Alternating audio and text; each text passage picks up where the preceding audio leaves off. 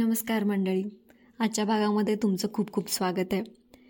आज आपण सगळेजण आर्टिफिशियल इंटेलिजन्सच्या युगात वावरतो आहे रोज बघता नवीन काहीतरी यायचं मॉडेल येतं आहे विज्ञान इतकं पुढं गेलं आहे की आपण आता मंगळावरपर्यंतही आहे आणि खूप आपण लहानपणापासून आपण सगळेजण विज्ञानाचे वेगवेगळे विषय शिकतो. केमिस्ट्री फिजिक्स बायोलॉजी आणि आजकाल तर ते खूपच जास्त पुढे गेले. जे आपण त्यावेळेस शिकलो त्याला आता बेसिक म्हणता येईल अशी परिस्थिती आहे. आणि विज्ञान हा असा विच विषय आहे माझ्या मते जो नेहमी आपल्याला अचाट केल्याशिवाय राहत नाही. त्या जी जी संशोधनं वेगळी आली म्हणजे आपण लहान असताना लँडलाईनवरती बोलायचो आणि आता मोबाईल घेऊन फिरतोय कुठल्या कुठं आलो ना आपण? तर बघूया तशाच विज्ञानावरची एक कविता आहे विंदा करंदीकरांची त्यांच्या मृदगंध या कविता संग्रहातली. बघूया विज्ञानाला काय आवाहन करतायत किंवा काय प्रश्न विचारतायत ते. कवितेचं नाव आहे वर्गमूळ वजा एकचा म्हणजे ते लिहिले square root of minus one अशी. नावच त्याचं दिलं आहे इंदांनी. विज्ञान ब्रह्माच्या हृदयातील हे ओंकारा. विश्वव्याप्त विश्वकक्ष ज्ञानाच्या अभिलेषेचा न नजराणा घेऊन मी तुझ्या दर्शनाला आलो. विश्वव्याप्त हे विज्ञानाच्या हृदयातील ओंकारा विश्वव्याप्त विश्वकक्ष ज्ञानाच्या अभिलेषाचा नजराणा घेऊन मी तुझ्या दर्शनाला आलो. प्यालो अखंड तप त अखंड तपाचे तेज. आणि माझ्या जळत्या डोळ्यातील भाबड्या भावल्या आवर अर्जवून ओरडल्या. विज्ञान ब्रह्माच्या हृदयातील हे ओंकारा दार उघड दार उघड विज्ञान ब्रह्माच्या हृदयातील हे ओंकारा पृथ्वीच्या या खटाऱ्याला कोणी जुंपला जळता बैल? पृथ्वीच्या या खटाराला कोणी जुंपला जळता बैल? कुठे जाई कुठे जाई दर क्षणी वीस मैल? आकाशगंगेमध्ये वाहे सूर्याचीही दीपमाला. आकाशगंगेमध्ये वाहे सूर्याचीही दीपमाला. दर क्षणी बारा मैल. कोणी सोडली सांग हिला? चक्री नेब्युलांच्या काठून आकाशगंगा वाहत जाय. चक्री नेब्युलांच्या काठून आकाशगंगा वाहत जाय.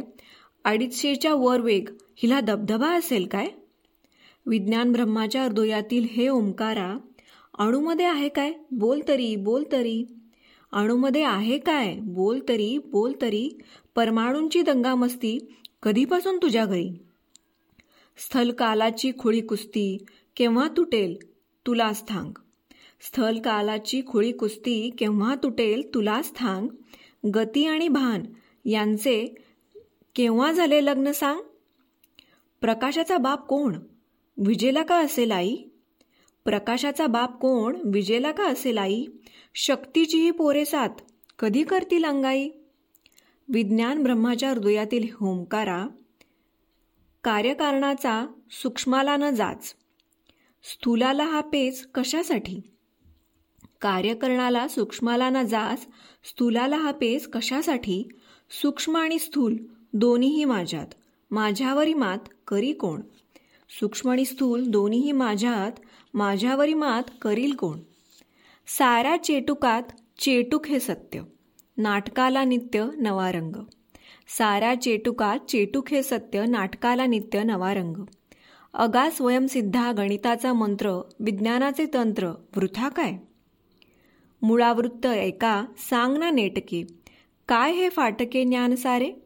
मुळावृत्त एका सांग ना नेटके काय फाटके ज्ञान सारे विज्ञान ब्रह्माच्या हृदयातील हे ओंकारा दार उघड दार उघड स्थितप्रज्ञाच्या निर्गुण भाषेत तू उद्गारलास. विज्ञान बोलतोय मी आहे रहस्याचा रखवालदार. विश्वाच्या प्रसादाचा एकनिष्ठ पहारेकरी. मी आहे रहस्याचा रखवालदार विश्वाच्या प्रासादाचा एकनिष्ठ पहारेकरी माझ्या कपाळावरील अद्भुत यक्ष प्रश्नांचे वर्गमूळ जाणणारेच. जातात उघडून माझे महाद्वार. माझ्या कपाळावरील अद्भुत यक्ष प्रश्नाचे वर्गमूळ जाणणारेच जातात उघडून माझे महाद्वार. विज्ञान ब्रह्माच्या हृदयातील हे ओंकारा मुळाचे कवच पांघरून नका नकाराच्या शिखंडीमागे तू आपणाला लपवून धरलेस. आणि माझ्या बुद्धीचा भीष्म पडला शरपंजरी. करीत करीत द्वादक्षरी जप उत्तरायणातील महाप्रयाणापूर्वीचा. वा. खूपच जो ज्याला आपण इमॅजिनरी नंबर म्हणतो इंग्लिशमध्ये square root of minus one त्याचा आधार घेऊन कशी विज्ञानाला विचार प्रश्न विचारणारी कविता लिहिली आहे विंदांनी खूप सारे प्रश्न विचारलेत आणि आव्हान पण दिले थोड्या ठिकाणी की हे हे पण प्रश्न असतील यांची उत्तरं आम्हाला जाणायला आवडतील तू सांग. असंच एक मिलिंद जोशी यांनी असंच होतं ना तुलाही या त्यांच्या कविता संग्राममध्ये टचस्क्रीन आजकालच्या जगामध्ये आपल्याला मोबाईल वापरायची एवढी सवय आहे की आप बऱ्याचदा आपण पुस्तकातही झूम करून वाचायचा प्रयत्न करतो. तर त्यावरच त्यांनी ही एक कविता लिहिली आहे. कवितेचं नाव आहे टचस्क्रीन सॉरी सॉरी लागलं का डोळ्यात? सॉरी सॉरी लागलं का डोळ्यात? टचस्क्रीनमधले फोटोज बोटांची चिमूट फाकून झूम करून पाहायची इतकी सवय लागली आहे टचस्क्रीनमधले फोटोज बोटांची चिमूट फाकून झूम करून पाहायची इतकी सवय लागली आहे की तुझ्या डोळ्यांमधली स्वप्न कदाचित एनलार्ज करून पाहता येतील असं वाटलं. की तुझ्या डोळ्यामधली स्वप्न कदाचित एनलार्ज करून पाहता येतील असं वाटलं आणि हात तुझ्या डोळ्याकडे केव्हा गेला ते कळलंच नाही. आणि हात तुझ्या डोळ्याकडे केव्हा गेला ते कळलंच नाही. खरंच सॉरी माणूस कितीही टेक सॅवी झाला तरीही माणूस कितीही टेक सॅवी झाला तरीही प्रेमाची बायनरी लँग्वेज काही लिहिता आलेली नाही कुणाला. मग रुसवा घालवणारा अँड्रॉइड ॲप्लिकेशन तर फार फारच दूरची गोष्ट असावी. मग रुसवा घालवणारं अँड्रॉइड ॲप्लिकेशन तर फारच दूरची गोष्ट असावी. त्यामुळे सध्या तरी त्यामुळे सध्या तरी प्रत्यक्ष बोलूनच काम भागवावं लागेल. सांग ना काय झालं तुला? सांग ना काय झालं तुला? ही किती रिलेव्हंट कविता आहे. म्हणजे आजकाल काही म्हणलं जरी मला समरी लिहायची आहे किंवा एखादी गोष्ट लक्षात ठेवायची आहे त्या सगळ्या गोष्टींसाठी ॲप आहेत. त्यामुळं ॲप हा आपल्या आयुष्याचा अगदी महत्त्वाचा भाग होऊन बसलेत आणि त्यामध्ये पण आपण कुठेतरी विसरतोय की सगळ्याच भावना सगळ्याच गोष्टी ॲपनी नाही साध्य करतायत. हो खरे तर बघूयात अशा या इंटरनेटच्या काळाला आपण राहतोय तर वैभव जोशी काय म्हणतायत? त्यांच्या मी वगैरे कविता संग्रहात त्यांनी खूप सुंदर कविता लिहिली आहे. Thank God Kusumagraj. कुसुमाग्रज बरं झालं तुमच्या काळी इंटरनेट नव्हतं. कुसुमाग्रज बरं झालं तुमच्या काळी इंटरनेट नव्हतं. तुम्ही मोठ्या उल्हासाने कणा पोस्ट केली असती. तुम्ही मोठ्या उल्हासाने कणा पोस्ट केली असती आणि पापणी लवायच्या आत तुमच्या आयडीवरच शंका घेणारा प्रतिसाद आला असता. ज्याला अनुमोदन किंवा विरोध म्हणून चर्चा इतकी रंगली असती ज्याला अनुमोदन किंवा विरोध म्हणून चर्चा इतकी रंगली असती की मूळ कवितावर अजून कोणी बोललेलंच नाहीये हे तुम्ही सोडून कुणाच्याच लक्षात आलं नसतं. थँक गॉड कुरसुमाग्रज तुमच्या काळी इंटरनेट नव्हतं. दैव फारच मेहरबान असतं तर वाचली असती एखाद्या विडंबन करणाऱ्या रेकणा दैव फारच मेहरबान असतं तर वाचली असती एखाद्या विडंबन करणाऱ्याने कणा. आणि मारूनही मोकळा झाला असता कणाहीन विडंबनाच्या निमित्ताने बायकांना आणखी एक टोपणा डोमणा. आणि मारूनही मोकळा झाला असता कणाहीन विडंबनाच्या निमित्ताने बायकांना आणखी एक टोमणा. समस्त वाचक वर्ग धावत सुटला असता. समस्त वाचक वर्ग धावत सुटला असता आणि मूळ कवितेवर अजून कोणी बोललेलंच नाही आहे हे तुम्ही सोडून कोणाच्याच लक्षात आलं नसतं. थँक गॉड कुसुमाग्रज तुमच्या काळी इंटरनेट नव्हतं.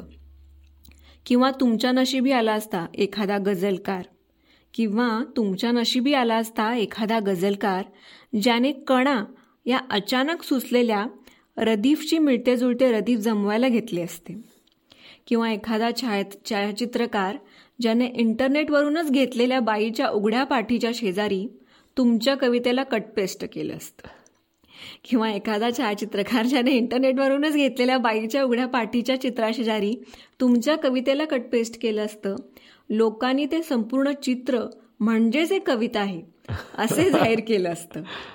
लोकांनी ते संपूर्ण चित्र म्हणजेच एक कविता आहे असं जाहीर केलं असतं. आणि मूळ कवितेवर अजून कोणी बोललेलंच नाही आहे हे तुम्ही सोडून कोणाच्याच लक्षात आलं नसतं. थँक गॉड कुसुमाग्रज तुमच्या काळी इंटरनेट नव्हतं. किंवा कणाची लांबी रुंदी मोजली गेली असती. किंवा कणाची लांबी रुंदी मोजली गेली असती खोली नव्हे ती टू डी मॉनिटरवर कळत नाही ना? किंवा तुमची कविता वाचून स्वतःची काही वर्षांपूर्वी लिहिलेली कविता आठवली असती किंवा कुणाला तक ततक्षणी सुचली असती जिला कदाचित प्रचंड लोकाशय मिळाला असता. जिला कदाचित प्रचंड लोकाशय मिळाला असता तिचं तोंड भरून कौतुक केलं गेलं असतं. आणि मूळ कवितेवर अजून कोणी बोललंच नाही आहे हे तुम्ही सोडून कुणाच्याच लक्षात आलं नसतं. थँक गॉड कुसुमाग्रज तुमच्या काळी इंटरनेट नव्हतं. आणि कुसुमाग्रज मराठी वाचकांचं नशीब जर अगदीच गांडू असलं असतं तर यातलं काही एक घडलं नसतं.